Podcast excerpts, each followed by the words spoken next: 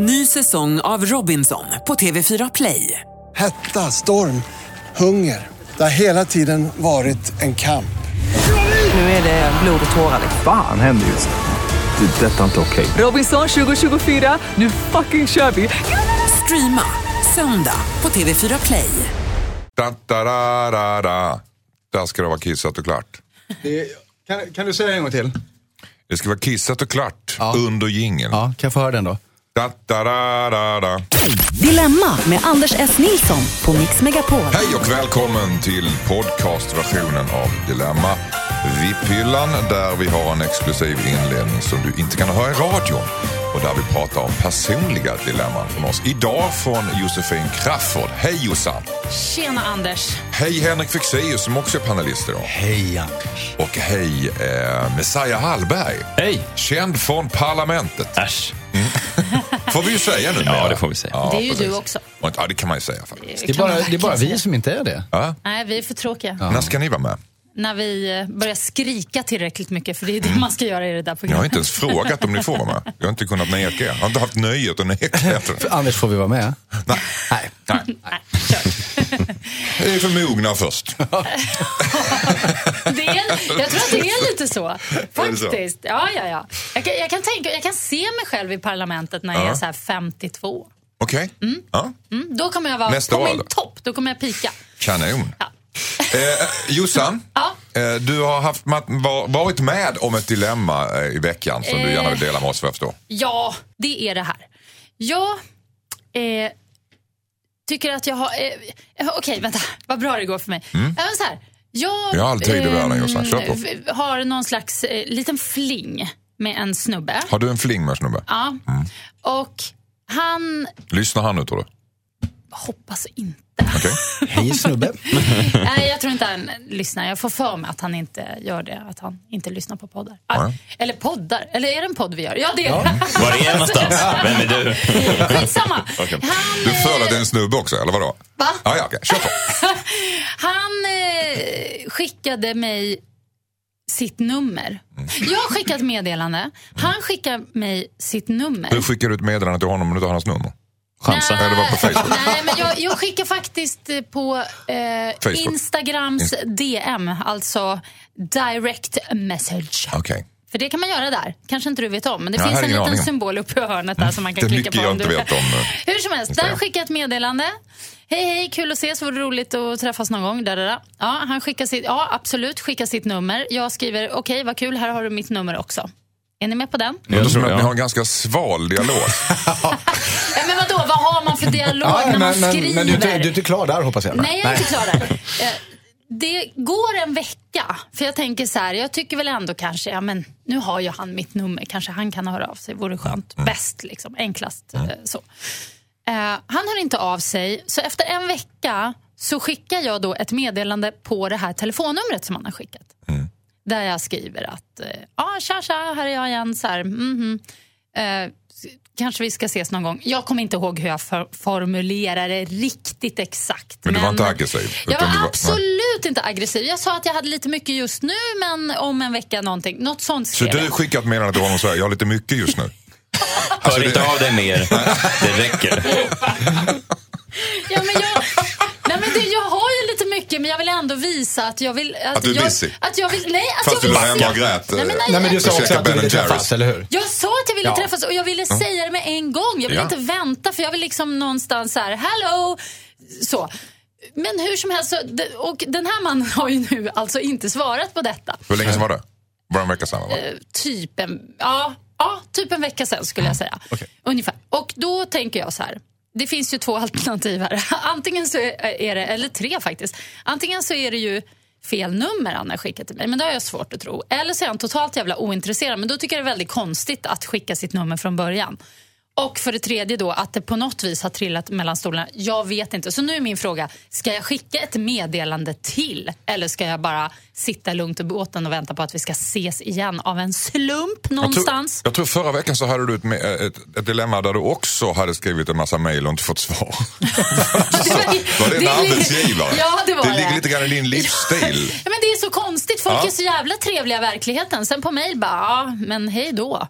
Det är jätteskumt. Men jag måste ju säga en sak. Jag tycker att det är ju...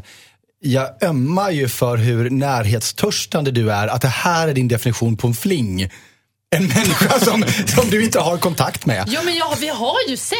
Ja, men det var ju uppenbarligen... Man har sett, är det en fling för att man sett? Går du även och skriker på främlingar på stan? Alltså jag är busy. Jag kan inte... Nej, prata inte med mig. Jag har hur mycket som helst, 1000 grejer, bollar, luften och grejer. Nej, men jag vet att... Det kanske inte ens är en fling, men det är i alla fall en person som jag tycker är intressant och vill träffa. Och det händer jävligt sällan, ska jag be att få tala om. Så jag tycker att liksom, det är fan en ära för den här snubben att jag ens hör av mig. Du är helt enkelt, jag hör på din röst att du är lite förbannad att han tar sig. Ja, nu kröp det fram. Kan det här bli ett nytt meddelande? Den här ilskan. Nej, men du vet ju hur det är också. Hon har redan skrivit det, men hon har inte tryckt på sänd. Får jag fråga, är det jag du har skrivit till? Nej, inte till mig. Nej. Skulle kunna vara. Du kanske har fått många sådana. Men du frågar helt enkelt, ska du skicka ett meddelande till eller ska du vänta in honom? Ja, du har väntat en vecka, eller ska man bara så här, hålla på och vara så här, okej, låter det bara så här försvinna ut i periferin? För det är jag också ganska bra på. Det är liksom, det här är ju inget så här, dramatiskt egentligen. Det är bara, jag tycker bara att det är trist. Jag har en liten teori, men vi låter ändå Fexeus, eller men Messiah, för höra vad nej, men jag tror att det kommer ju vara svårt. Vill du ha den ärliga versionen? Ja, jag vill helt ärlig nu, helt ärlig. Jag tycker att han verkar alltså avgudar dig på ett sätt. Hur då? Avgudar? Ja, jag tog i lite grann. Men han tycker säkert om dig. Det är han säkert. Men han kanske har någonting annat. Jag tror att du får avvakta lite. Ett kort svar. Jag tror att det är dumt. Det har aldrig inlett ett förhållande med att någon ligger på för mycket. Tjatar. Nej. Det har inletts relationer så, men de har ofta slutat upp i rättegång. Okay. Så du frågar henne om ska jag vara ärlig, och ditt ärliga råd är avvakta lite. Det känns som att du upprepar ganska högt. Vad säger Fexeus? Nej, men jag skulle nog säga släppte? Ja. Den är jättetråkig, men... Jo, men grejen är att det här sättet som han väljer att kommunicera på, även om som inte är att kommunicera alls. Exakt. Säg att ni skulle träffas igen och flinga lite igen så här för att ni råkar stötta på varandra på stan. Och så ska du få tag på honom och du vet att den här killen liksom, med lite tur så svarar han på mess efter 2 veckor. Det går ju liksom inte att bygga någonting med en sån människa. Så han kontrollerar ju helt. Men så är det ju inte hela tiden, tror jag. Ja, men just nu så kontrollerar han ju helt och hållet liksom, ditt fokus på honom. Ja, fast tror du att han... Alltså... Jag tror inte han gör det medvetet, men du lägger ju väldigt mycket energi på någonting som han förmodligen inte ens är medveten om. Och frågan är om du vill fortsätta göra det, om han verkligen är värd det. Absolut inte. Nej, för det är ju du som är värd det, som du sa. Å andra sidan kan jag känna så här, som kvinna ska man alltid vänta, man ska alltid ta det lugnt, man ska aldrig liksom... satsa stenhårt. Jag funderar på, ska jag kliva in och vara mannen här kanske? Ska jag ta som kvinna? Jag förstår inte vad du menar. Hur kan du göra det här till någon slags könsdebatt? Ja, men vadå? Killar ställer sig ju under en tjejs balkong och spelar gura och sjunger kärlekssånger och tar med sig rosor. Ja, det pratar du 1700-tal? Alltså, vadå? Här inne, har du sett Messiah någonstans på Östermalm? Det var faktiskt så jag träffade min tjej, men... på första våningen, alltså. Ukulele.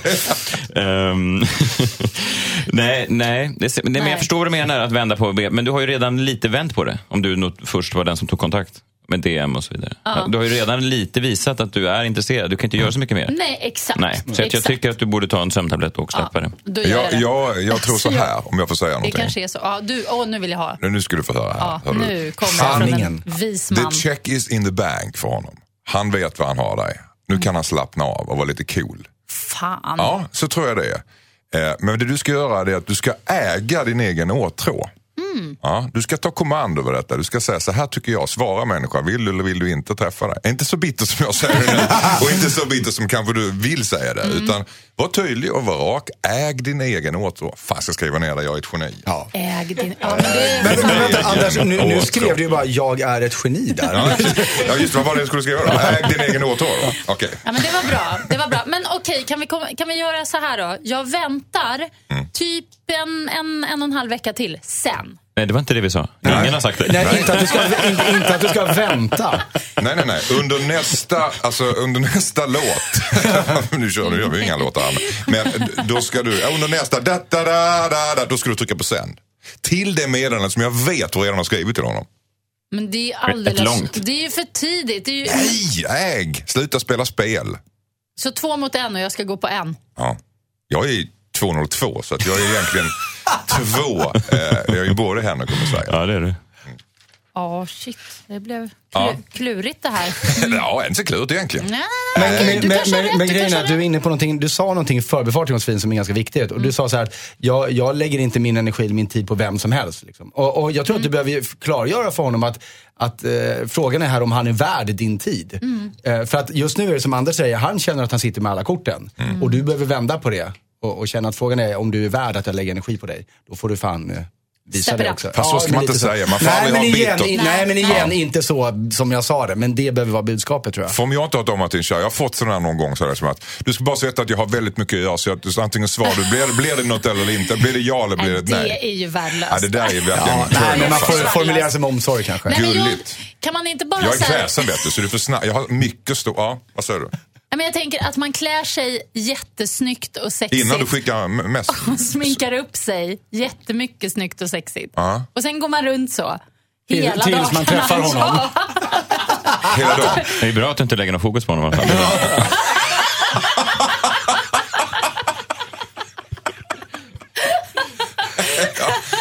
Det tar ju verkligen upp din tid.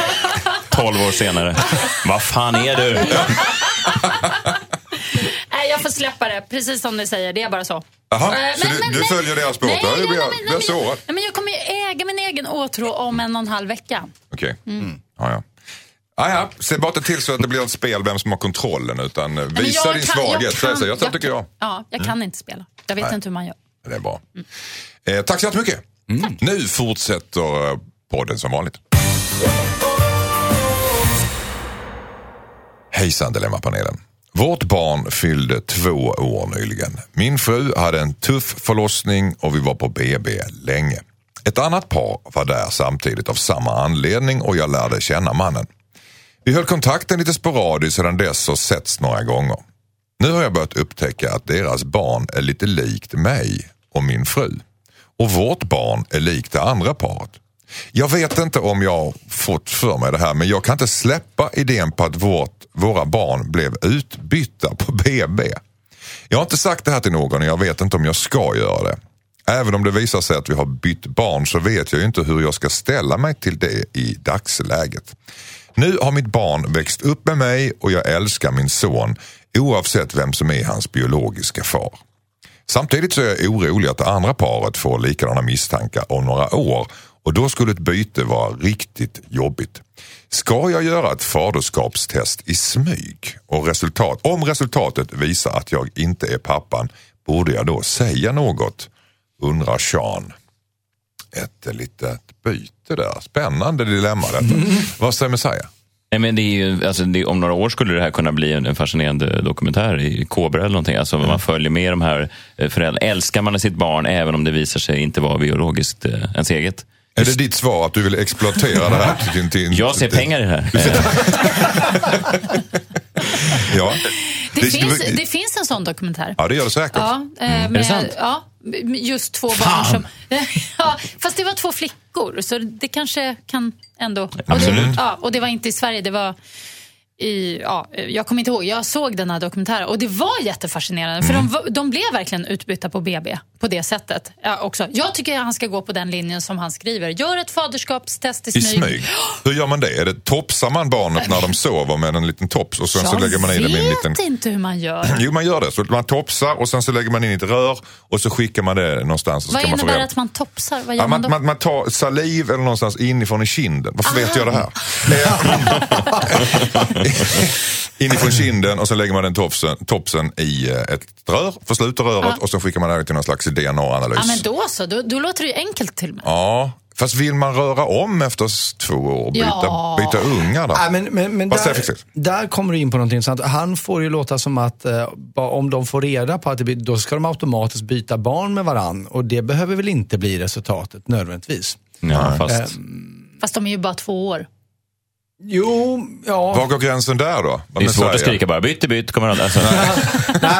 Nej, men... Vad hade ni gjort? Eller vad hade du gjort? Nej, men jag hade velat ha tillbaka mitt riktiga barn. Det är så? För jag tänker att mina gener de är överlägsna. Nej, men jag tänker att de kan bli en så här härlig regnbågsfamilj. Alla fyra. Oj, och där kom du hade löja in i alltihop. Nej, men varför inte? Nej, men Josefin är inne på någonting viktigt här, för jag tror att, alltså, jag förstår att han känner att han vill kanske ha då sitt biologiska barn, men också han älskar ju det här barnet, och jag tror att enda lösningen, om det skulle visa sig att de är bytta, är ju att de för resten av livet kommer ha en väldigt, väldigt nära relation till den andra familjen. Att de lever som en familj. Alltså, annars så skulle det bli konstigt, för barnen har vuxit upp med. Men och jag tycker det här är en väldigt jobbig paranoid tanke, och frågan är ju liksom, är det bättre att veta eller inte veta? Men nu verkar han ju förtäras av den här tanken. Kan man göra ett faderskapstest i smyg? Ja, då gör det då för att stilla ditt sinne. Men om det är så att men alltså resultatet, om det nu är så att det inte är ditt biologiska barn, stillar du verkligen ditt sinne då? Nej, men det är ju det är den frågan måste ansaka sig. Måste han verkligen göra det i smyg? Nej, men det var dit jag ville komma innan Anders avbröt. Han kanske inte göra det i smyg. Nej, men det beror ju på. I smyg för vem då? För tvååringen? Han vet inte varför det står för annan. I smyg för sin fru, tror jag att det är, för att han inte ska verka paranoid. Okay. Och den tanken kan jag ju förstå. Men om det finns minsta misstanke att men skulle inte frun vara lika intresserad av att ha sitt biologiska barn? Jo, men hon kanske inte delar misstanken, och då verkar han galen. Okej. Ja, det där är ett problem, verkar galen. Håller ni med om det Messiah säger, att han skulle definitivt ta ett faderskapstest? Ja, och skulle byta om vi fick reda på att den var biologiska. Skulle du verkligen göra det? Nej, omöjligt att kunna svara på, känner jag. Jag tror att jag skulle nog vilja leva med båda barn då. Fast det går ju, du kan inte beta deras barn. Nej, men det var därför jag sa att man får bilda den här liksom nära. Ja, mina barn! Jag tar båda. Tack för att ni kom. Vad säger Jossan? Vad skulle du göra? Jag är i dagsläget då, när ungen är 2 år gammal, vilket ändå inte är så gammalt, då skulle jag nog ändå vilja ha mitt barn. Fan, det är skit. Men tänk på barnet som bara, oj, mamma och pappa blev annorlunda. Vad konstigt. Ja, nej, men precis, det är det inte väldigt egoistiskt? Jo, det är lite ego. Det viktiga är generna där, superviktigt. Men kom igen, de är ju det. Men alltså vadå, det är därför jag menar, då får de väl bli sån här regnbågsfamilj liksom, då, på sätt och vis. Eller regnbågs, det är ju, whatever, familj då. Som bara ska hålla kontakten i alla fall, det är viktigt att de här gör. Ja, och det kanske är så att ungarna ska fortsätta och leva i de familjer de gör. Jag tycker den här är svår, för att det är, men visst är det en bra dokumentär? Ja, det är svinbra. Let's make some money. Men vad var hans fråga egentligen? Ja, han säger något om det visar sig att han inte är pappan. Det är frågan. Ja, han kommer inte kunna låta bli, tror jag. Nej. Jossan, ja eller nej? Självklart. Dessutom så har jag hört att 1/3 av alla pappor är inte pappor till sina barn. 1/3 är det. Ja, men det var typ, det har du hittat sånt på. Ja, någon slags procent. Ja, men det var typ 3. Alltså, det var rätt mycket. Alltså. Okay. Det kanske var 3%. Men det var... Något av det. 3,33. Ja. Messiah. Ja. Du är helt klar på det. Helt klar. Tack så mycket. Skicka in ditt dilemma till dilemma@mixmegapol.se. Aino har mejlat oss. Hennes morfars sista önskan är ganska opassande. Kan ni gissa vad det är? Nej. Är han vid liv eller inte då? Ja, det vet jag. Han vill spela en väldigt opassande låt på sin begravning. Och det här är ett bekymmer för er. Vilken låt vill ni ha på er begravning? Bada nakna, Samir och Viktor. Det kom direkt. Han har tänkt lite på det. Vi ska bada nakna. Ja. Vilken tempohöja. Han var en kul kille, det där Messiah. Lite crazy. Ja, just det. Ibland överkör en buss också. Vad säger Jossan? Vad säger du, förlåt? Scooter. State of Sound, tror jag. Oj, fint ska det vara. Fexeus. Jag vet inte. Så fort jag sa begravning tänkte jag Valkyriornas ritt, men jag vet inte om varför. Oj. Ja, hur går den? Ja, men det är väl den här Wagner-grejen som de spelar i Apocalypse Now, när de kommer med helikoptern, är det inte den? Oj, just det. Nej, egentligen vill jag inte det, men det var bara jag associerade med begravning. Jag tror det var Samuel Barber i Plutonen. Eller var det Apocalypse Now, var det, sorry, fel krigsfilm. Lyssna till mig. Vi ska höra vad det är för låt som Ainos morfar vill spela på sin begravning, som Aino då tycker är opassande. Om en stund. Hejsan Dilemma-panelen, heter Aino. Min morfar var en rolig filur. Han skrev ett brev riktat till släkten efter hans bortgång. Där har han bland annat skrivit önskemål om sin begravning. En av hans favoritlåtar är en gammal buskisvisa som heter Dunder och snus med Simon Brem. Där han bland annat sjunger om lurviga luder och andra okristliga saker. Morfar har i sitt brev önskat att just den här låten ska spelas på hans begravning. Jag tror inte kyrkan kommer tillåta att vi spelar den på själva begravningen, men några av oss i släkten morfar skulle tycka att det är en ganska rolig sak. Skulle tycka att det är en ganska rolig sak att spela upp den på minnesstunden efter begravningen. Men vi är oense om det i släkten. Min mamma tycker bland annat att det kommer förstöra stämningen, och hon tror att det kommer att bli väldigt tryckt stämning om vi ska sätta på en skämtlåt under morfars minnesstund. Vissa av de äldre gästerna är lite pröjda och kan ta väldigt illa upp. Samtidigt så är det ju morfars stund. Borde vi spela upp en skämtlåt på morfars minnesstund eftersom han önskade det? Undrar Aino. Vad säger jag, Fexeus? Det jag inser är att morfars hela anledning till varför han gjorde det här är ju egentligen inte för att få låten spela på sin begravning, utan det är ju för att sätta dem i det här dilemmat. De ska sitta och ha den här ångesten, det är ju det som är hans skämt. Ja. Men jag tänker så här. Är det kul, tycker du? Är det roligt? Jag tycker det är jätteroligt. Ja. Jag tycker det är otroligt roligt av honom. Med det sagt så tycker jag att låten kanske inte nödvändigtvis ska spela i sin helhet. Men vad jag tänker att de kan göra, om alla går med på det här, man skulle kanske kunna hitta en medelväg. Vad man gör är att man tar in någon som framför den här låten live, och man ser också till att skriva om den lite, men på ett elegant sätt, så att de mest opassande delarna omskrivs till delar som handlar om morfar istället. Mm. Så man tar bort liksom det värsta, men inte, ingen jättekopout, men ändå sådär så att det fortfarande man kan, båda läger kan få sitt. Okej. Okay. Lurviga luder blir till härliga moffa. Ja. Moffa. Vad säger Josefin Crafoord? Jag håller inte alls med Henrik här faktiskt. Nej, jag tycker definitivt att den här låten ska spelas helst i kyrkan.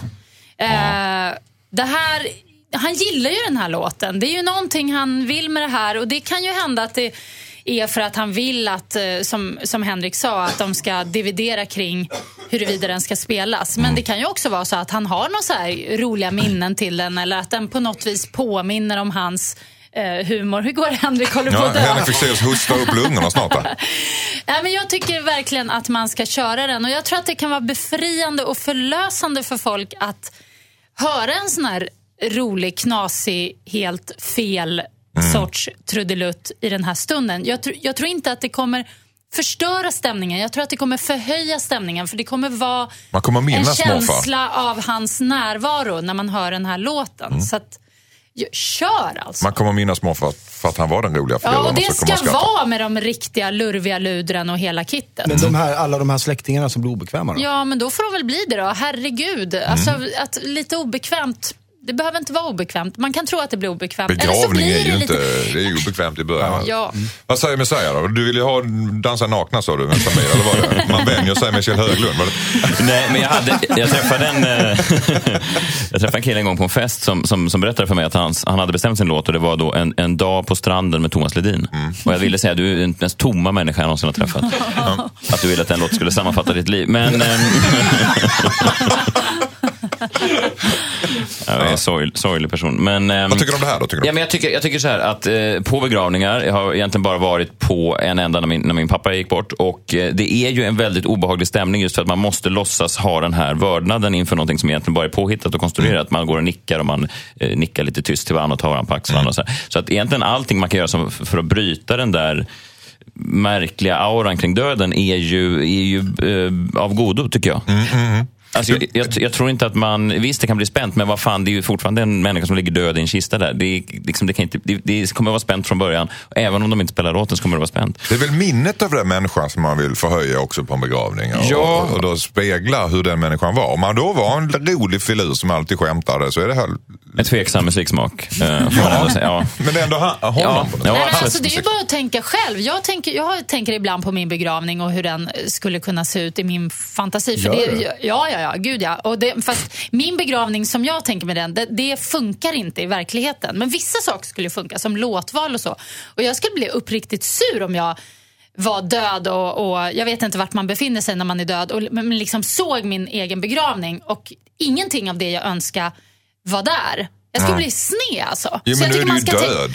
Fast vadå? Man vet ju inte vad som händer efter döden. Tänk om morfar liksom är där på begravningen i någon slags skepnad av någonting. Och så är inte hans... Nej, men det kan man inte veta, Fexan. Man kan inte veta vad som händer efter döden. Jag tycker man ska uppfylla en sista önskning. Det ska man fan göra, alltså. Control freak och liksom designa sin egen död. Nej, men vadå? Det är ju fan... Man ska ju go out with a bang, eller? Ja, förmodligen. Ja, eller nej, ska han spela låten med Ludvig Ludvigsson text? Jag byter... Jo, inga ändringar. Nej, och inga ändringar. Och var jättetydliga med att det här är morfars sista önskan. Jossan, ja. Absolut, kör. Messiah, kör. Eller? Ja, kör. Hejsan Dilemma-panelen, jag heter Allan. Min dotter har snart klarat av första terminen i årskurs 4 och hon har fått en ny lärare. Hon trivs superbra och tycker att det är roligt att gå i skolan. Så glada som pappa kan man inte bli. Varje vecka skickas det ut ett veckobrev till föräldrarna där barnens skolvecka summeras och där riktlinjer inför nästa vecka struktureras upp. Problemet är att den nya läraren i dessa veckobrev skriver slarvigt och många gånger med fel meningsbyggnad. Ett och annat stavfel har också funnits med. Jag tycker det är viktigt att läraren är en bra förebild till barnen. Om läraren inte använder rätt meningsbyggnad och dessutom stavar fel så ger det märkliga signaler till barnen, tycker jag. Det känns nästan pinsamt ibland hur breven är skrivna. Läraren gör ju ändå ett bra jobb i övrigt. Ska jag ändå ta upp mina synpunkter med läraren eller borde jag blunda för dessa fel? Undrar Allan. Vad säger Jossan? Alltså 4 tänker jag då. Är hon lärare i svenska? Undrar jag. För att i Charlies skola så har de olika lärare i lite olika ämnen. Även i 4 är det så? Ja, alltså när jag var liten då hade man ju en lärare i alla ämnen och det sög. Så därför är det ju ganska bra tycker jag att barnen numera har lärare i som är bra på det ämne de håller på med. Så om det här inte är en lärare just i svenska språket så då är det ju lugnt. Då spelar det inte så stor roll. Men om det är det då? Om det är det så kan det vara lite problem. Då tycker jag man faktiskt kan fråga på ett sånt där samtal, ett sånt här utvecklingssamtal eller något. Kan man tänka sig att prata med andras föräldrar också? Hur upplever ni det? Varför då? Nej, det kanske man inte ska. Vad säger Fexeus? Nej, men jag tror vi kan sluta oss till att den här personen inte är svensklärare faktiskt. Därför att jag tror inte skolan hade anställt en svensklärare med sådant språkbruk. I sådana fall, om de hade gjort det, då är det väl dags att byta skola istället då. Men det jag vill komma till är det här som jag tycker är väldigt viktigt. Att jag har också varit i den här situationen. Mina söner har haft lärare som inte har liksom varit de mest grammatiskt perfekta. Men därför jobbar de inte heller med språk. Utan de har kanske varit idrottslärare eller mattelärare. Eller kommit från ett annat land så att de har problem liksom med skrivna svenska. Men de är fortfarande fruktansvärt duktiga på det de gör. Och väldigt duktiga pedagoger. Så han måste ju se till vad är den här lärarens uppgift som lärare, och lyckas läraren förmedla det till barnen, den kunskapen på ett trovärdigt och bra sätt, då är det fine, då kan han skita de där stavfelen. Messiah, vad säger du?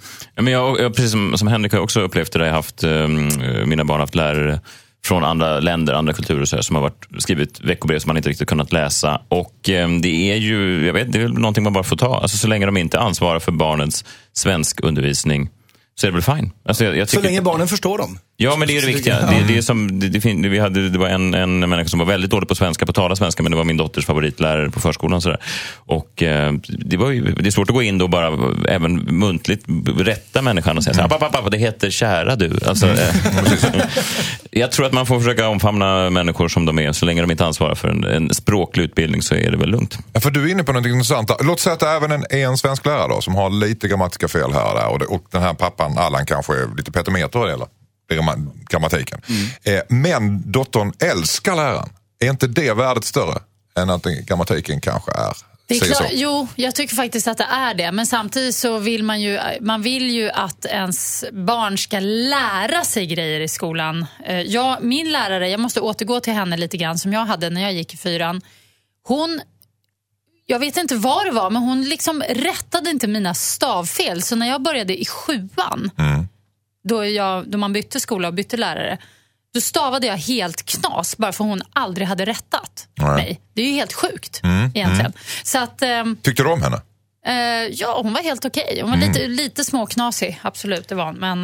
Men det var ju inget bra. Så du tycker att det här är, om det är en svensk lärare så är det allvarligt? Eller är det? Nej, men jag menar, det handlar ju inte om att läraren ska bytas ut bara för att hon skriver keckigt liksom, utan det är mer att man får ta upp det då. Du tycker att man ska ta upp det med läraren? Ja, jag tycker faktiskt det, att man kan göra det. Så om det är något lite stavfel, då kanske det inte spelar så stor roll, men om det är så att man knappt kan läsa det, då får väl någon annan skriva veckobrevet. Fexeus? Håller du med? Alltså, pratar vi fortfarande om huruvida den här personen är svensklärare? Är det som är... Ja, vi leker med tanken att det är det. Ja, jag har så svårt att se den konstrukten. Liksom. Den känns så otroligt fantasifull. Mm. Men om det nu är så att det är en svensklärare som skriver skit, det får man ju ta upp med skolledningen naturligtvis. Mm. Messiah, håller du med? Eller du var inne där på att tycka om lärarna. Ja, alltså såklart om man motiverar barnen till någon enorm prestation inom ett ämne så kanske inte grammatiken är det viktigaste. Samtidigt det är svårt, alltså det är som tänk en mattelärare som räknar nästan rätt. Ja, alltså, det är sant. Ja. Men han är ju skön, jo, men 2 + 2 blir ju inte 5. Ungefär 5. Runda slängar. Ja, precis. Ha. Nej. Säg ifrån tycker jag, eller prata med läraren direkt tycker jag på något möte. Släpp det. Nej. Men det är ju inte en svensklärare. Släpp det. Det är inte likt dig. Vi lekte med båda scenarierna. Har du inte lyssnat på vad jag har sagt? Jo, jag lyssnar, men du får inte säga släpp det. Men ska ni bråka så bråka ordentligt. Håll inte på med det där. Jag säger nu? Ska du aldrig, jag litar ju på dig här. Berätta för mig vad jag ska säga. Varför litar du inte på mig? Kan vi ta en låt eller någonting? Vi gör det.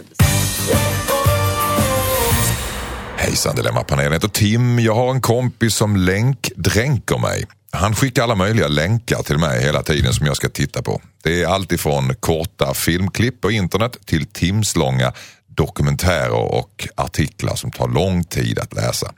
Det jobbiga är att han tar illa upp om jag inte kollar på allt han skickar. Det som tar en sekund för honom att skicka fyller upp hela min helg. Om jag säger att jag inte tittat på det han skickat så tjatar han att jag ska göra det. Men jag vill ju välja själv hur jag spenderar min fritid. Om jag ska titta på allt han skickar så kommer jag inte ha tid för något annat. Min kompis bor själv och har mer fritid än jag. Han har ingen förståelse för att jag inte har tid att titta på all skit han skickar mig. Hur ska jag få min kompis att sluta länkdränka mig? Undrar Tim. Vad säger Messiah Hallberg? Det låter som den här kompisen skulle kunna jobba som ståuppkomiker för att det här är ungefär det som jag sysslar med på dagarna. Skickar olika länkar till mina vänner. Varför gör du det? Men för att man vill ha lite något att snacka om. Man sitter ensam på något café och så bara, kolla på det här. Ja. Och sådär. Kan du inte bara ringa dem och prata? Nej, men... jag är ensam. Ja, men jag vill inte prata så mycket socialt umgänge vill jag inte ha, jag vill ha lagom mycket. Att få samtal, en provokation. Om någon ringer trycker man på röd direkt, bort. Panik. Just samma säger du. Ja, jag tänkte ju säga det att den här kompisen verkar ju 17 efterbliven alltså. Nej, det behöver inte vara, kan vara ståuppkomiker. Just det, ja. Nej, du pratar ju med Messiah då. Ja, jag gör ju det, vilket kändes jättedumt nu när han faktiskt sitter här bredvid och allting. Men... men alltså, shit, det där... Nej, men det verkar så stört. Liksom. Sånt där. Varför är så... det? Därför att... Har du ens läst det du skickar? Har du läst hela? Har du bara läst liksom rubriken där du skickar? Har du verkligen läst allt det? Jag är ganska kulturell. Alltså. Fast jag menar inte att det är stört att skicka. Jag menar att det är stört att kräva att den eller de man skickar till måste ha läst och reagera. Ja, okay. Det är det jag menar. Någon kan väl få sitta och skicka hur mycket som helst. Jag har också... Ibland kommer det någonting hit och det. Jag har inte så många stand-up-komikerkompisar så mycket kommer det inte, men kanske kan bli... Men det kan vara andra frilansare också. Ja, rappare eller något. Så, men det behöver ju inte... Man tittar ju på det.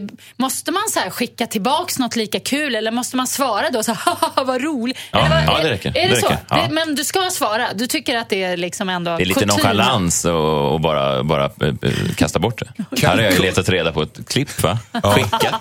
Då vill man ju ha någonting tillbaks. Det är ju som att... Kollar du om de har läst det? Ställer du kontrollfrågor? Nej, men man kan ju vara på en fest någon vecka senare och säga så här, det var kul det som hände några minuter in i klippet. Alltså, så får man se hur de reagerar. Mm. Då är det helt tyst tillbaka. Herregud. Vad säger Fexeus? Nej, men ni var inne på någonting i början. Han ställer frågan, hur ska jag göra för att få honom att skicka färre klipp? Ja, men umgås med honom istället då. Då kommer han inte kunna skicka några klipp. Men annars så får man säga till honom precis det han skrev. Nästa gång han får frågan, du, om jag skulle titta på allt det du skickade mig, då skulle inte jag kunna göra någonting annat. Mm. Det skulle ta all min tid. Och fattar han inte då? Jag börjar fundera på liksom hur, med tanke på att han beskriver, jag kan inte titta på all skit som han skickar. Alltså hur mycket tycker han om den här människan egentligen? Man kan inte, han kan inte gå om honom, man kan inte gå om det han skickar. Det är två olika saker. Nej, men jag tror att han måste vara jättetydlig där. Bara, jag hinner inte titta på allt det här. Och så får man bara släppa efter det. Men det funkar inte så i verkliga livet egentligen. Jo, man ljuger lite grann och så att jag har jättekul grejer där.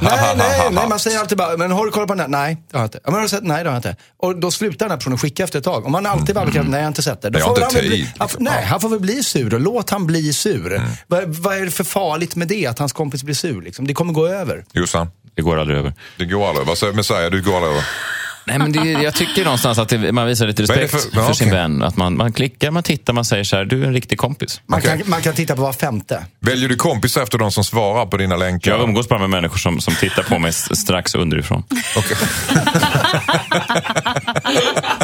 Recept för framgång. Leva i en bubbla hela sitt liv. Nej, men alltså, det kan vara kul att få något sånt där ibland. Min mamma till exempel skickar såna här små klipp. Jag tror hon precis har upptäckt att man kan skicka grejer på Facebook. Och så skickar hon så här små roliga, typ när en hund gör något konstigt. Eller Donald Trump kommer ut bajs ur hans mun. Ja, men du vet, såna här. Och det tycker jag, det är lite kul, det är lite gulligt. Det är som att vi har hittat en ny kontakt i det. Och så om jag hittar något så kanske jag skickar till henne. Men om det är hela tiden. Alltså jag skulle verkligen inte palla med en sån kompis. Jag skulle verkligen på riktigt tycka att hen var lite tappad bakom en vagn. Fast det är väl olika saker. Alltså, om någon skickar till dig så kan jag tycka att men det är kul att han skickat till mig. Det är hans fyllt behov som man säger. Han känner sig ensam på ett café. Han skickade en länk till mig. Liksom så här, det är kul. Då var han uppfyllt sitt behov. Men att kräva att jag ska kommentera... Men det är det jag menar. Och man vill ju inte ha några polare som man då ska, som Henrik Fexeus säger, behöva säga så här: hörru du, jag orkar inte titta på det för jag har inte tid. Alltså man vill ju inte ha en kompis som man ska behöva säga så till. Man ska ljuga lite grann. Då simmar man ur bild. Hej då med den kompisen så. Det får bli sista ord. Ja. Tack. Fexeus får inte säga någonting. Först ut ett brev ifrån Veronica. Hej Dilemma-panelen. Tack för att ni förgyller mina dagar med er podcast. Ni är guldvärda. Tack. Skriver hon. Jag är en tjej på 17 år och har haft ett KK-förhållande nu i ett halvår med en man som är 30 år. Vi bor i samma område och träffar på varandra regelbundet. I vårt område ligger en kiosk där jag jobbar och han är stamkund där. Vårt KK-förhållande tog slut nyligen när han började erbjuda stora summa pengar för att gå lite längre i sexet så att säga. Jag tackade klart och tydligt nej. Han skriver meddelanden till mig jätteofta och fortsätter erbjuda pengar trots att jag tackat nej. Detta är otroligt irriterande och stötande. Men jag har inte heller möjligheten att blockera honom då vi ändå ses när jag jobbar och i området. Hur ska jag göra? Hur kan jag undvika honom och få honom att sluta kontakta mig utan att göra det stelt när vi ses på jobbet? Undrar Veronica. Vad säger Henrik Fexeus? Jag tänker på det här hon skrev, att jag kan inte blockera honom eftersom vi ses. Alltså den tekniska möjligheten att blockera hans telefonnummer har hon ju. Men så att jag antar vad hon menar, att om man skulle göra det så kommer man ändå ta upp frågan. Men jag tycker ändå att han ska blocka hans telefonnummer för att slippa se de här erbjudandena. För att slippa liksom ha det i bakhuvudet. Därför att han lär ju inte... Jag tänker mig att när han står där i kön eller de träffas, så lär han ju inte liksom vara så explicit att han tar upp det då. Utan... bättre att hon inte vet vad det är han erbjuder. Och så får vi se om han gör bort sig efter det. Vad säger Jossan? Vad säger Jossan? Ja.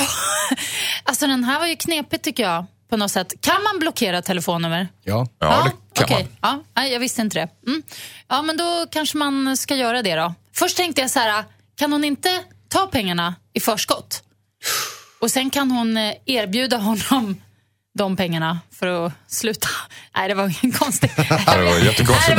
Det var inget bra. Skulle hon ta pengarna och sen ge tillbaks pengarna och be honom sluta? Du känns som att hela...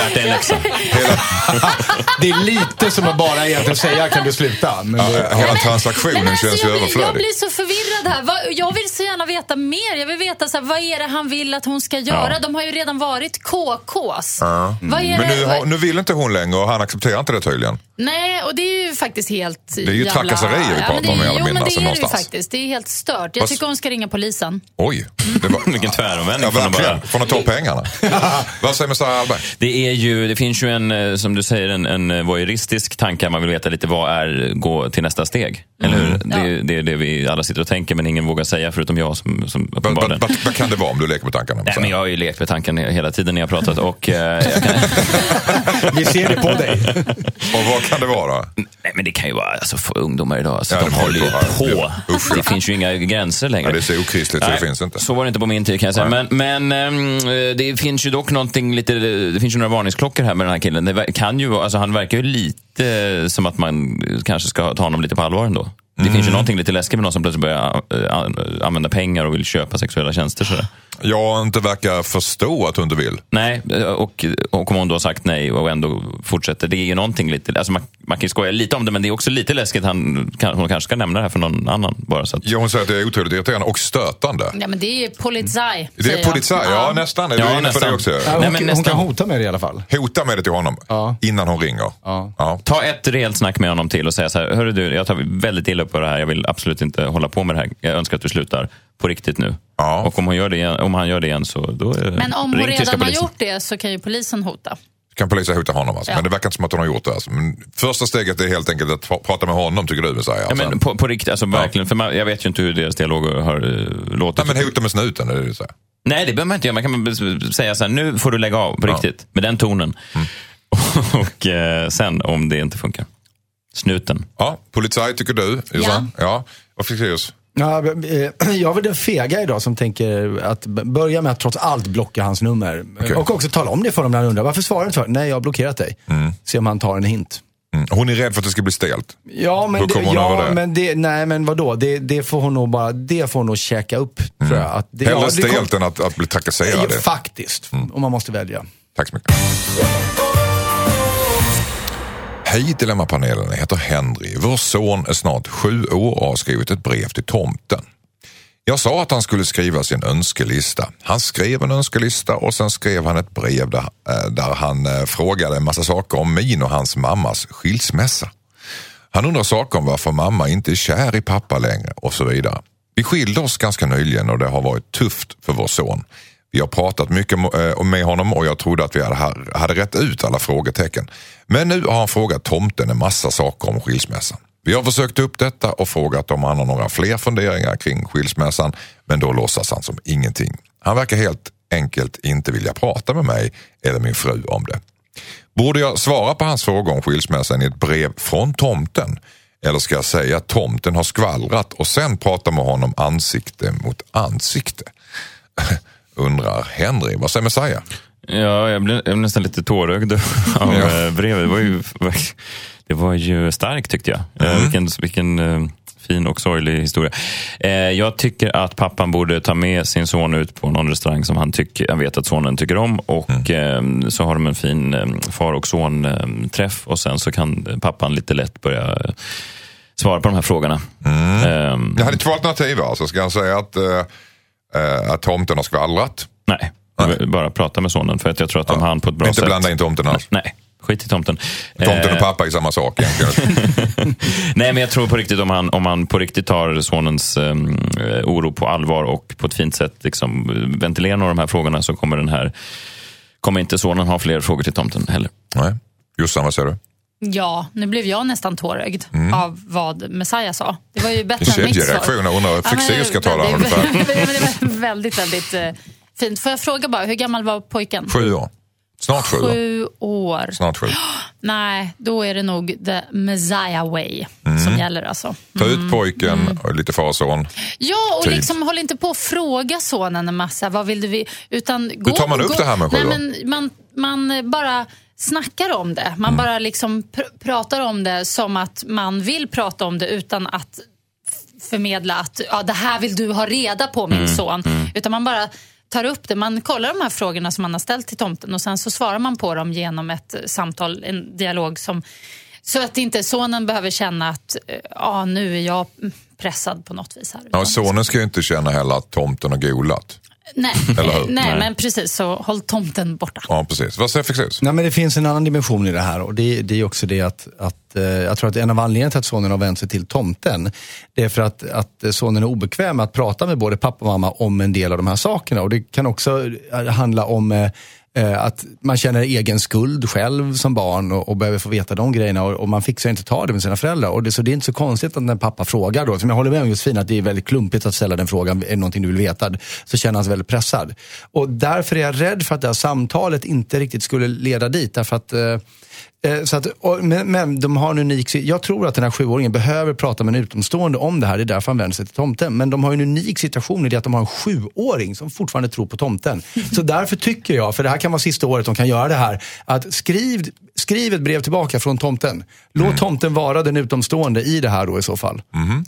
Så slipper du det emotionella bagaget som ligger i att det är föräldern liksom som... Vad menar du styrkan ligger i? Att Låt jo, tomten men... bli talus. Ja, därför att jag tror att sjuåringen behöver ventilera det här med någon som inte befinner sig i den här familjerelationen. På grund av de starka känslomässiga banden han har till sin mamma och till sin pappa så blir det svårt som barn att prata om de här grejerna. Mm. Och då kan det vara viktigt att göra det med en person utifrån. Mm. Och nu använder sig till tomten, så använd då tomten. Han går helt enkelt med det. Ställer han upp på det här, Messiah? Nej, det gör jag inte, men ja. Okay. Nej, men jag tycker verkligen att han ska prata med, att pappan ska ta det här snacket, för att också då kommer kanske förtroendet komma för den här pojken. Men har ju han pratat med honom? Nej, inte på det sättet som det ska pratas. Alltså, pappan har frågat, vad vill du prata om något? Nej, men apropå... innan det hade de pratat jättemycket med honom. Sen efter tomtebrevet så hade de ställt den frågan. Ja, men de har verkligen pratat med honom. Jo, fast det finns ju frågor kvar uppenbarligen, eftersom han har skrivit om till tomten. Just det, och frågor därför... han inte kan ta med sin pappa. Jo, fast det är det pappan kan bevisa genom att ta upp de här sakerna utan att göra det som svar på frågor. Utan bara ta upp det i en dialog. Jag tror att det blir jättejobbigt för honom. Nej, men sen kan det faktiskt vara så att sonen testar föräldrar också. Han kanske inte alls tror på tomten. Okej, så kan det vara.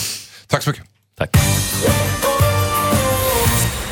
Hejsan på er. Först vill jag tacka för att ni förgyller mina helger. Ni är bäst. Vad kul. Skriver Fredrika. Sånt där blir man faktiskt väldigt glad för. Verkligen, tack så mycket. Tack. Fredrika. Jag är en tjej på snart 21 år och nu har pappan till min jämngamla barndomsvän börjat följa mig på Instagram. Mm. Jag blev väldigt nyfiken på vilka han följer och kikade. Det skulle jag aldrig ha gjort. Han följer lättklädda, vältränade tjejer mellan 25 till 35 år. Väldigt många konton dessutom. Säkert 300. Han är dessutom 45 år. Jag blev chockad och äcklad. Han är gift sedan kanske 20 år tillbaka och hans fru kämpar med att gå ner i vikt. Vilket dessutom är ett känsligt ämne för henne. Så jag tror varken frun eller min kompis vet om detta. Vad ska jag göra? Ska jag konfrontera honom? Borde jag berätta det här för min vän?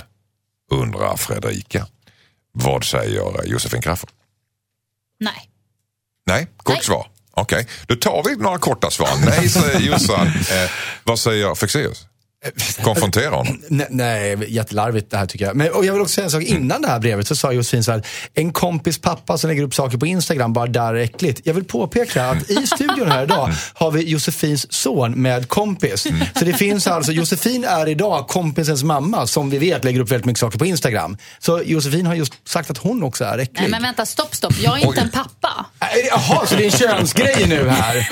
Det är klart att det är. Alltså kompisars pappor får aldrig lägga upp något på Instagram. Men kompisars mammor är okej. Jag skojade faktiskt lite. Den här gruppen lite djupare. Jag skämtade lite grann. Gå inte i fällan om de klipper igen det efter. Alltså.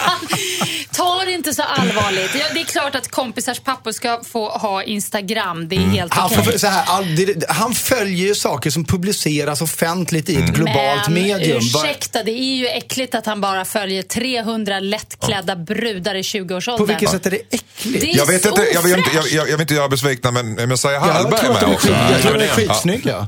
Vad säger Messiah? Man följer ju inte alla människor som är skitsnygga på Instagram. Alltså det gör ju inte jag heller. När man är i en relation så tycker jag man får tänka lite på det där. Alltså det är svårt att förklara. Verkligen. Som till exempel Puma Swede, hon följer mig. Vi har träffats en trevlig tjej. Jag följer inte henne tillbaka. Bara för är det ett val du har gjort? Det är ett val jag har gjort. Är det för att du är gift? Jag tänker att det är svårt att... Det är för att du är en offentlig person och andra kan se vilka du följer. Det kan vara så också. Skulle du skämmas om du följde Puma Swede? Som alltså då en påskådet, skulle jag säga. Ja, lite grann tror jag. Men vadå erkänn? Det är klart att du har gått in och kollat hur hennes konto ser ut. Absolut. Om hon har öppet konto. Och så ser man ganska snabbt så här, det här kanske inte jag vill ha i mitt ansikte varje dag när jag går in och kollar på Instagram i telefonen. Men hon är väl inte så dum så hon lägger ut påbild på sig själv? Nej, men hon kanske lägger ut grejer som man bara är totalt ointresserad av. Det är ju inte så konstigt. Nej, men det finns ju någonting. Det var ju någon som la ut någon bild på en komikerkollega till mig på Instagram, en bild som blev viral där han hade då likat så här 7 lättklädda unga kvinnor på samma fredagskväll liksom. Och det ser ju inte så bra ut. När XX likes this and this and this and this and this. Då förstår man ju, man har kommit hem, man har varit lite kåt och sen bara like, ja, like, like, like, like. Men det är inte rätt futtigt när man kommer hem och bara like? Ja. Alltså, men som enda tillförställelse. Det är lite så här sorgligt också. Du kan gå och lägga mig, jag har likat 7 stycken. Det är liksom äckligt och sorgligt. Och lite gulligt. Alltså det är sorgligt, gulligt och lite äckligt. Alltså i ett, det är jättekonstigt. Men sorgligt, gulligt och lite äckligt. Ja, men det är verkligen det. För det är också någonstans lite oförargligt. Men samtidigt så skulle jag inte...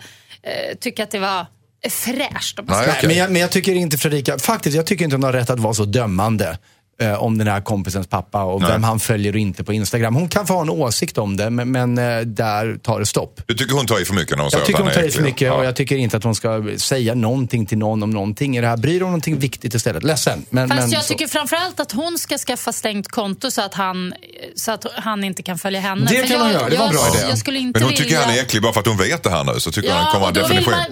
Jag kan förstå om hon inte vill att han ska följa henne, för då kan hon... Man kan ju tänka sig att han har vissa förväntningar på något konstigt sätt när han... Okay. Ja, jag vet inte. Det känns... men det du säger lite grann, Fexeus, just det, alltså, att Fredrika här ska... Man lägger till, alltså så här, ska bry om sig själv och skita andra lite grann. Man ska inte ta reda på för mycket om andra. Det är väl sensmoralen här. Sköta själv, ja, men lite. Men säga, sista ordet får du. Hon har rätt, men hon kan inte göra någonting åt det. Tack. Hej Dilemma-panelen, jag heter Louisa. Efter 7 år tillsammans med min pojkvän har det kommit fram att han inte vill skaffa barn. Jag lämnade mitt liv och flyttade för att vara med honom för 6 år sedan och nu har vi börjat prata om barn. Jag älskar barn och vill inte leva utan att bli mamma en dag. Han säger att han är rädd för att bli en dålig pappa. Jag tror att det har att göra med att han själv inte hade någon pappa under sin barndom. Vi har det bra i förhållandet i övrigt, ska jag säga. Men jag undrar, ska jag pröva att vänta 1 år och se om man ändrar sig? Eller borde jag försöka gå vidare i livet? Undrar Louisa. Vad säger Messiah Hallberg? Barn har ju spoilerat många förhållanden. Det är om en inte vill, en vill. Det är jäkla jobbigt med barn alltså. Men hon vill verkligen ha barn ju. Hon vill ha barn. Jag vet, och han är tveksam. Det bästa är väl att göra som alla svenska relationer, att man blir lite för full en kväll och sen så glömmer man att dra ut den. Okej.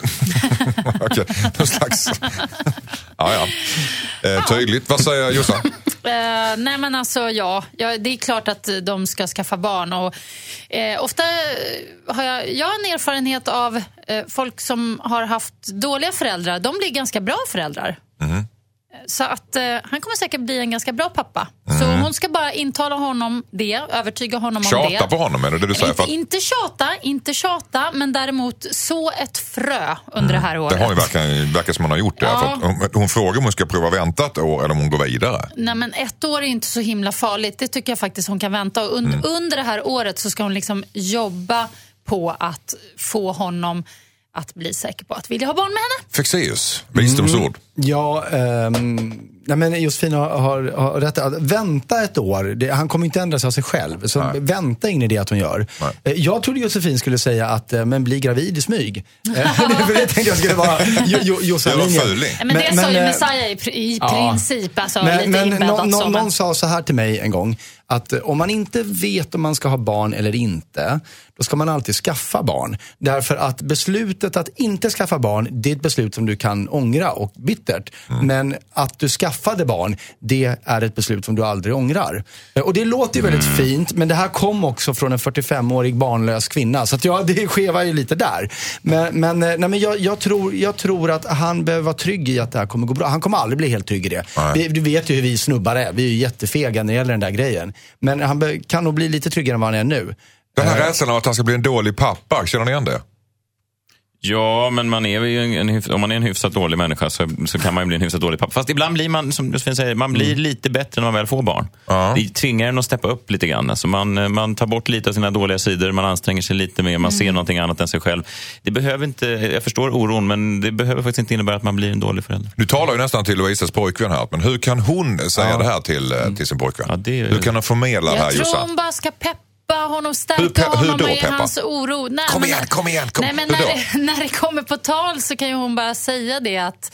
Ja, men bara säga varför han kom. Nu kan ju inte jag exakt hans egenskaper, men ta upp hans fina, goda, bra egenskaper och säg hur bra pappan skulle bli i och med att han har de här egenskaperna. till exempel. Men också så här. Sen är det ju faktiskt så att det är ju bara... Det är kalla fakta, det är bra för en att ha barn. Men alltså, kör en fuling, du egentligen vill säga det. Tycker du hon ska göra det? Ja, men alltså, det kan hon göra om hon inte orkar vänta. Men jag tycker att hon kan vänta ett år och göra det här på ett schysst sätt den här gången. Så tycker jag, den här gången. Men jag tycker också så här, se till, om det inte är så att de umgås mycket med barn, det är ju också en ovana där man inte vet vad man gör. Se till att de träffar barn, att han blir både van vid barn och förhoppningsvis lite barnkär. Och då, där får de till och med en möjlighet att berömma honom för hur han hanterar barnen, om läge skulle uppstå. Men annars liksom, det här, Josefin tycker inte att han ska bli van vid barn i förväg. Josefin fick en elstöt här när du sa det. Nej, men du vet, andras skitungar och ens egna barn. Alltså, nej, jo, men man kan inte jämföra andra barn med en seger. Nej, men det var inte det jag sa. Det jag sa var att alltså, bara vänj honom vid barn, om han nu inte liksom ens hade den föräldrar. Kan man vänja sig vid barn genom att... Alltså, andras, man kan. Men, fast det är inte alls lika roligt som ens egna. Jag till exempel har aldrig tyckt så himla mycket om barn förrän jag fick egna. Nej. Det är dem jag gillar. Ja. Det är dem du gillar, inte annars. Du gillar inte barn egentligen, du gillar dina barn. Ja! Mm. Du gillar dig och allt som kommer från dig. Nej, men vadå? Det är så konstigt att säga... Barn som att det är typ en hund eller katt. Alltså, barn är också människor, individer. Jag kan gilla en viss unge för att det är en härlig person. En annan ungjävel skiter i för att den är... Umgås med bra barn då? Är du nöjd då? Ja, såklart. Men jag menar, det finns faktiskt skitjobbiga ungar. Ska de gå igenom slags audition då? Men om de har kompisar som har barn så kan de liksom hänga med någon som de är som är schysst. Exempel, det kan avskräcka honom. Ja, de är jätteräddiga. Ja, jag tror det. Ja, men du vet, absolut. Odrägliga... Okej, ska hon gå vidare och fråga hon? Ja eller nej? Vad säger jag? Hur gammal är hon? Vet du det här? Nej, det vet jag inte. Nej, då kan jag tyvärr inte ge något tips. Ja, 7 år. 7 år var tillsammans med pojkvännen. Ja, men istället ultimatum. Ge honom 2 år till. 2 år till, säger du? Ja, jag säger jobba på det 1 år. Om han inte är med på det om 1 år, gå vidare. Och jag håller med. Tack. Då tar vi hennes brev. Hejsan, jag jobbar på ett äldreboende och är ensamstående mamma. Jag har det inte så bra ställt. Det som räddar mig varje månad är att jag har en sidoinkomst, men jag är inte stolt över sättet jag tjänar pengarna på. Jag hjälper en av de äldre med att läsa hennes mejl. Hon ser inte de små bokstäverna på sin skärm. Hon betalar väldigt bra för min tid. Jag får cirka 500 kronor i veckan för att stanna kvar en stund efter mitt arbetspass och gå igenom mejlen på hennes iPad. Jag skulle enkelt kunna visa henne hur man zoomar in på skärmen. Men jag behöver verkligen de extra pengarna som hon bidrar med. Dessutom så tror jag att hon njuter av sällskapet. Men jag känner att jag lurar den gamla tanten. Borde jag visa henne hur man zoomar in på mejlet och förlorar min sidoinkomst på 2000 kronor i månaden? Undrar Sandra med dåligt samvete. Jag vill ha korta svar här, Gallup. Vad säger Messiah Hallberg? Jag tror att vi ska vara med de äldre i samhället. Jag tycker det låter som ett utmärkt tillfälle att kombinera lite pengainkomst med umgänge med äldre. Bra. Jossa? Ja, jag tycker inte hon ska säga någonting, utan det här är hon värd, de där 2000. Fexeus. Jag tycker hon absolut ska säga det, för förr eller senare kommer någon annan att säga det till henne. Men vad hon gör är så här, jag vet vad, jag har lärt mig en sak. Du kan göra så här, om du vill läsa själv så gör du bara så här. Men om du fortfarande vill så stannar jag gärna och läser dina mejl åt dig. För då får den här kvinnan välja om hon bara vill läsa eller om de sociala aspekterna av det är viktig för henne. Och Sandra behöver inte ha något dåligt samvete. Nej. Men om hon om tanten då säger så att jag vill jättegärna att du läser mejlen, men då får du inga pengar när jag vet vad man gör. Nej, men alltså hon får ju betala. Så ska Sandra vara där så får hon betala. Men, men visa henne hur hon kan göra det själv. Du rynkar. Ja, nej. Varför krångla till det? Det fungerar. Det rullar ju på bra. Nej, men fy fan. Alltså, expandera businessen. Ja, nej, jag tycker inte det är något. Det rullar ju på bra. Men tänk dig nästa månad när hennes liksom, barnbarn eller någon kommer bara, men farmor, du kan ju bara göra så här. Och så kommer hon känna, shit, jag har blivit blåst här av hon som... Då får hon spela med bara. Va? Kan man göra så? Jo. Det kan ju bli rättegång, tänker jag. Ja, nej. Det där att hålla på och vara så här överdrivet ärlig hitan och ditan, det tycker jag nej, lura de äldre. Gör som Josefin, lura de äldre och skinnslår. Kärringen behöver inte pengarna. Vi behöver inte kalla henne kärringen kanske. Men alltså... gammeltanten då. Men alltså... Vi vet att hon inte behöver pengarna, hon kanske behöver varenda krona, men det är viktigt, men hon behöver också sina mejl. Kan man inte tänka sig att... Hon vill ju ha sällskap. men det är självklart hon vill ha sällskap, och de har väl säkert jättetrevligt tillsammans. Men nu kan hon, en fråga då, hon kan alltså skicka mejl, men hon kan inte förstå hur en Zoom fungerar. Det är också konstigt. Vilken konstig dag. Nej, hon läser bara mejlen. Ja, men vem är det som mejlar till den här tanten? Kan de inte lära sig att de aldrig får något svar? Men tror du Jossan att det är någon slags underförstått där? Att de vet, de håller tyst om det? Nej, absolut. Jag vet inte hur man zoomar på mejlen. Ja, men det vet väl bara du. Nej! Du kan ju zooma på din telefon. Ja, på telefonen, men inte på datorn. Nej, men det var en iPad. Lyssnade du inte? En iPad. Du bara drar ju för stora ju sådär. Det vet man göra. Nej, men Fexeus, jag tycker bara att hon ska fortsätta att göra så här. Och fast du tycker fel? Nej, det gör jag inte, för att du kan inte säga att du tycker fel om någon åsikt. Det man inte vet har man ingen skada av. Och i det här läget så är det så här. Hon vet ju. Jo, men tanten vet inte. Okay. Nej, och hon trivs ju och tycker det är mysigt. Jag tror hon känner sig så här snäll och fin, den där gamla tanten, när hon ger de där 500 kronorna varje gång också. Hon är ensamstående mamma, hon behöver pengarna.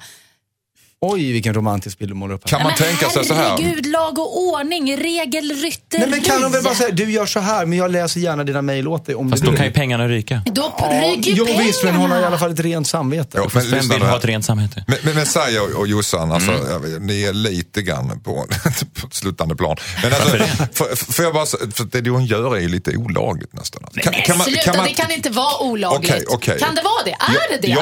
Jag vill ställa en fråga. Får jag ställa en fråga bara då? Kan man tänka sig att Sandra tar lite reda på hur hennes ekonomi ser ut? Om den är dålig så är det väl omoraliskt med. Men hon har 8000 ut i månaderna, gamla tanten, för att äta skåpor. Du menar att de sitter och läser mejlen och så säger hon bara, nej, men att hon 500 spänn, mycket eller lite, 2000 spänn i månaden, hennes otroligt skrala ekonomiska situation. Ja, det förstås. Att man kan kolla upp om hon har ganska bra, den här tanten, så kanske hon kan leva med det bättre. Hon kan se vad hon har på väggarna och så vidare. Alltså, tanten bor på ett äldreboende. Där får hon mat och dryck och husrum. Förlåt, du kommer inte säga nu hur mycket pengar behöver hon. Du ska höja arvodet, Sandra, för att läsa. Nej, men tanten har ju faktiskt erbjudit de här 500 kronorna från början. Det är ju inte Sandra som har skrivit brevet som har begärt 500 kronor. Okay. Det här är något som har kommit av sig själv. Fortsätt och casha in, Sandra, tycker Messiah och Jossan, medan Fexeus tycker att det här är djupt omoraliskt. Tack. Hej Dilemma-panelen, jag heter Filip. Min flickvän har alltid sminkat sig väldigt sparsamt. Nu har hon fått för sig att hon vill pröva att använda mer smink. Men hon är ju nybörjare på smink och det ser inte snyggt ut. Hon ser fläckig och glansig ut. Det är liksom en massa klet på henne. Som att hon blivit tårtad med smink. Oj, förlåt. Ibland så ser det ut som att hennes huvud svävar för att hon har olika färg på halsen och ansiktet. Hon ser ut som tjejerna såg ut i högstadiet. Jag skäms eftersom hon är 24 år och sminkar sig som en tonåring. Samtidigt så kan jag ju inte hjälpa henne. Jag vet ingenting om smink. Det är lite känsligt också. Jag har försökt pika henne om att hon är snygg utan smink och så vidare. Men hon säger att hon vill sminka sig och vara snygg. Hur får jag henne att förstå att det ser för jävligt ut utan att sabba vårt förhållande, undrar Filip. Jag börjar med Jossan, som har lite smink på sig idag. Ja, lite grann. Nej, men jag tror att den här tjejen har hakat på den här Kardashian-trenden. Beskriver den så. Och det är när det är väldigt mycket sån här contouring som det kallas. Det vill säga man liksom bygger upp skuggor och grejer i ansiktet med hjälp av olika toner på sminket. Och det kan bli väldigt, väldigt fel. Det här är inget ovanligt. Jag ser tjejer varje dag som ser ut så här. Och det är verkligen så här tårtad effekten lite grann. Clown, tvättbjörn. Nej, men, ja, det är lite tvättbjörn, lite så. Det är liksom för mycket av allt. Det ser kladdigt, det ser smutsigt ut, som han beskriver, lite flammigt. Det är verkligen inte snyggt för 5 öre. Jag tänker så här, ser man inte det själv som tjej om man har sminkat sig fult? Nej, jag tror inte alla gör det. Det är jättekonstigt. Men jag tror inte de gör det, eftersom de går runt och ser ut så. Vad säger Messiah Hallberg? Kan man säga till en tjej som har sminkat sig för mycket? Det kanske man kan, jag har aldrig gjort det själv, men jag tänker ett julklappstips här, det finns ju massa sådana här makeup-kurser man kan gå. Eller hur? Man säger, hej älskling, du älskar ju smink, här kan du lära dig mer av det som du redan är så bra på. Och så kommer du komma därifrån som en bättre sminktjej och alla vinner. Mm. Han framstår som en härlig kille. Hon kanske äntligen lär sig sminka sig. Jag tror att jag har löst problemet, mina damer här. Och vi tackar för idag. Vad säger Fexeus? Nej, men så här, jag tog orden ur min mun. Jag tänkte, det här har ett gyllene tillfälle att vara en fantastisk pojkvän här. Bara, älskling, eftersom du har blivit mer intresserad av smink. Här är 2 timmars make-kurs på det här stället där borta. Kul, va? Så. Mm. Det är liksom, eller ännu bättre som en julklapp till och med. Varför om en tjej sminkar en så fruktansvärt, man själv tycker fruktansvärt fult, varför måste man tassa kring det? Nej, men det handlar inte om att tassa om det. Men det gör man väl om man inte säger så att du får du lägga av, du ser ut som ett tvättbjörn. Men det du säger nu, det är att om någon börjar spela tennis och som ingen är bra på det i början, då ska man säga att de är asdåliga. Nej, då lär man, då ger man dem ju en kurs i tennis, eller hur? Ja, och du stoppar tennisracket i munnen så det blir alltså. Vad säger Jussan? Nej, men det är klart man ska kunna säga till, tycker jag, om man är ihop. Jag menar, de killar jag har varit ihop med, om de har köpt ett par nya brallor som inte ser kloka ut, då säger jag det. Ja. Såklart. Man måste kunna göra det. Ja. Ja, och det måste finnas en dialog. Sen kanske snubben i fråga säger, du kan ju tycka vad du vill. Jag gillar de här, jag kommer ha dem i alla fall. Okej, jag tycker de är skitfula, fine, bra. Och så är det färdigsnackat. Så det, han kan ju ta upp det. Men jag tycker Messias idé var tipptopp, faktiskt. Nej, men jag kan hålla med om att det är jättebra. Men jag är lite grann om varför det är så känsligt. Är det inte en könsobalans också? Att, som Josefin säger, att vi killar får ju ofta höra liksom, du ser inte klok ut i de där kläderna. Men när man vänder på det och som kille och säger så här, du ser inte klok ut i ditt smink. Det går inte. Ja, men det är väl lite den här manliga blicken som ska bedöma kvinnor bara efter utseende. Så vi ska ju, det är lite 2016 när vi ska vara fine med hur kvinnor än ser ut. Ja. Fast de är inte fine med att jag kommer på en. Men det spelar ingen roll, för vi har kunnat vara fine med det under hundratals år. Jaha, så det är payback. Det är payback. Men det är inte en okej deal ändå, tycker jag. Nej, det känns lite konstigt. Ja, var går gränsen för paybacken? Nej, det är 100 år till. 100 år av pandor och tvättbjörnar. Kim Kardashians. Jag tycker hellre uppmuntra än trycka ner i alla lägen. Liksom. Så varför inte ge den där fantastiska julklappen? Ja, det är ju jul, så varför inte bara anammar vi Messias fantastiska råd. God jul allihop där ute. Ja. God jul och köp en sminkkurs. Ja. Tack. Hejsan, Dilemma-panelen. Jag heter Mikael. Vi firar ofta jul tillsammans med min frus bror och hans familj. De senaste åren har det blivit väldigt mycket kofta på julen. Nu vill de inte ha julklappar längre. Vi ska bara ge bort koldioxidrätter och jätter. Endast saker till välgörande ändamål. Jag och min fru ger redan mycket till välgörenhet. Vi har fadderbarn och ger ofta pengar när katastrofer har skett. Jag känner bara att jag vill tänka på familjen under jul och ge presenter till mina barn. Jag vill unna familjen det en gång om året. Min frus bror vill inte ens att vi ska ge presenter till våra barn. Och så menar han att om vi ger presenter till våra barn innan jul så kommer deras kusiner bli avundsjuka. Jag vet inte vad jag ska göra. Det känns så smutsigt att säga att vi vill ha en kommersiell julafton. Ska jag ändå stå på mig och säga att vi vill ha julklappar? Annars så firar vi jul själva, undrar Mikael.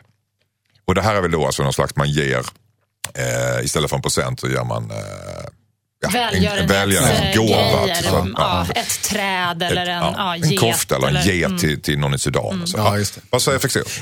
Alltså, det var ända fram till slutet där så jag var tvungen att byta åsikt mitt i brevet. För att jag känner att om de nu vill göra den här välgörenhetsjulen, alltså fruns brors familj är väl fine. Och så tänkte jag, men då kan de ju, han, vår brevskrivare, de kan ju ge julklappar till sina barn på morgonen i så fall om man vill göra det. Men så får vi nu veta då att den här välgörenhetsbrorsan som inte tänker ge några julklappar till sina barn säger att hans barn kommer bli avundsjuka om de andra barnen får presenter.